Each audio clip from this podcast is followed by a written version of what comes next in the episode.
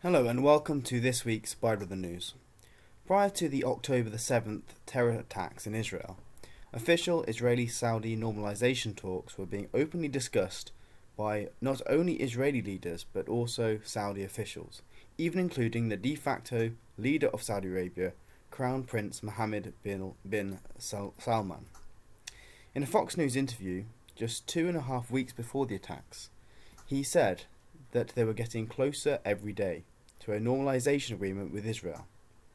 One of the points of discussion was, of course, the Palestinian issue, which the Crown Prince said was a very important issue to them. He went on to say that they aimed to reach a place that would ease the life of Palestinians and get Israel as a player in the Middle East.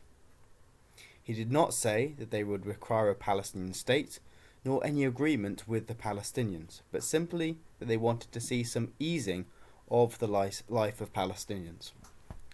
What Saudi Arabia was most likely looking for was simply something that they could hold up to their people and the other nations in the region to defend their decision to normalise ties with Israel.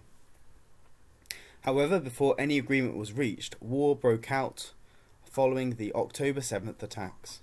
On that day, around 1,200 Israelis were killed and nearly 250 were taken hostage by Hamas. Israel invaded the northern part of the Gaza Strip with the stated aims of freeing the hostages and eradicating Hamas and removing them from power. For Saudi Arabia to normalise relations with Israel at this time would have made the backlash within the Arab world very harsh. Perhaps this was in fact one of Hamas's motives for the attacks in the first place.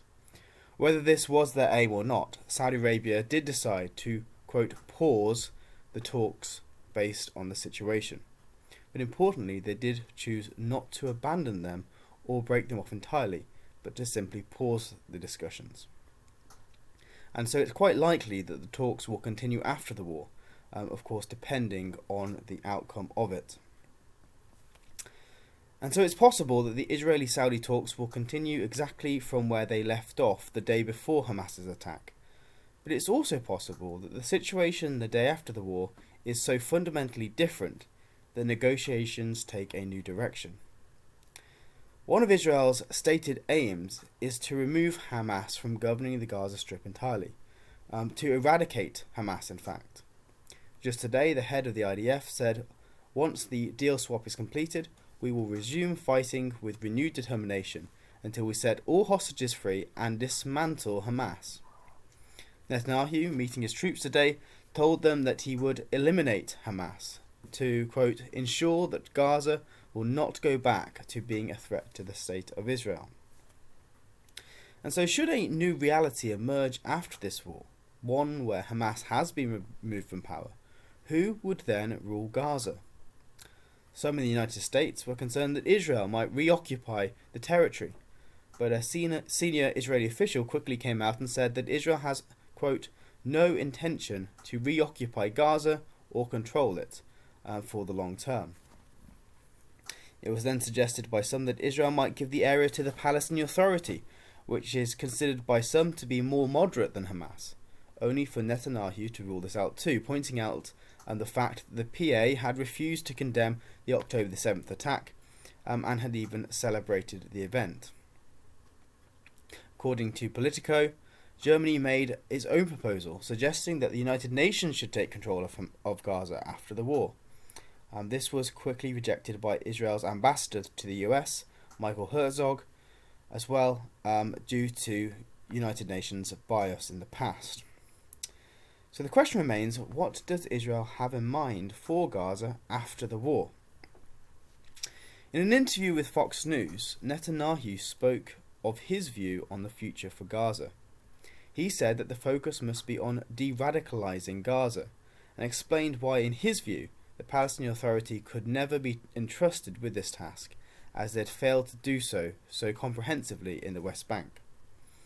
He said that without de-radicalising Gaza, the conflict would continue, and said, quote, we need a different future.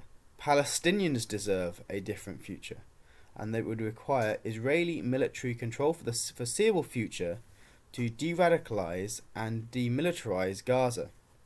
It's possible to do it, I know there are Arab states that could contribute to this." End quote. Who then might these Arab states be? Gideon Sa'ar, who's a member of Netanyahu's security cabinet, spoke with i24 News and repeated a lot of what Netanyahu had said, saying that he too was not sure, as he put it, the Palestinian Authority was the right partner in order to do so, de-radicalise Gaza. He said, "According to our experience with them during the last 30 years. When he was then asked who might be the right partner to control Gaza after the war and help de-radicalise the territory, he suggested the Egyptians, the Saudis, and other Arab neighbouring states.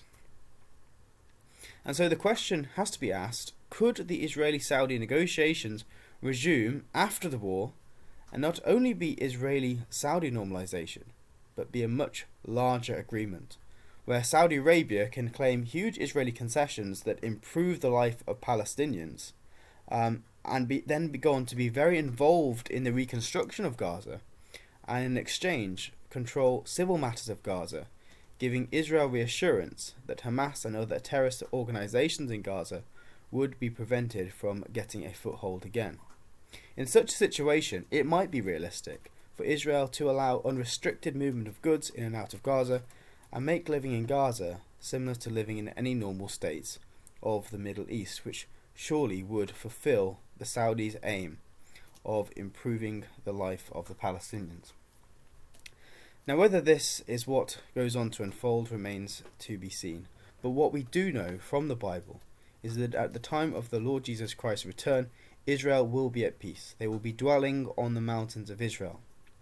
Despite this, we know from Joel chapter 3 that the coasts of Palestine will be inhabited by people that hate God's people and will be judged for their hatred of them. From prophecy, we therefore do not look for the removal of the Palestinians from Gaza, nor them suddenly becoming in any way fond of the Jewish state, but that their ability to attack Israel is completely removed. And so perhaps the situation could be much closer than we think. We also know, though, that the peace and safety mentioned in Ezekiel 38 will be very short-lived, because the Gogian host quickly invades Israel from the north, along with its whole confederacy. And so our prayer must be for the true peace of Jerusalem, when Christ returns not only to rule Israel, but the whole world in peace and righteousness. Join us again next week for another edition of Bible in the News. This has been Paul Barnes joining with you.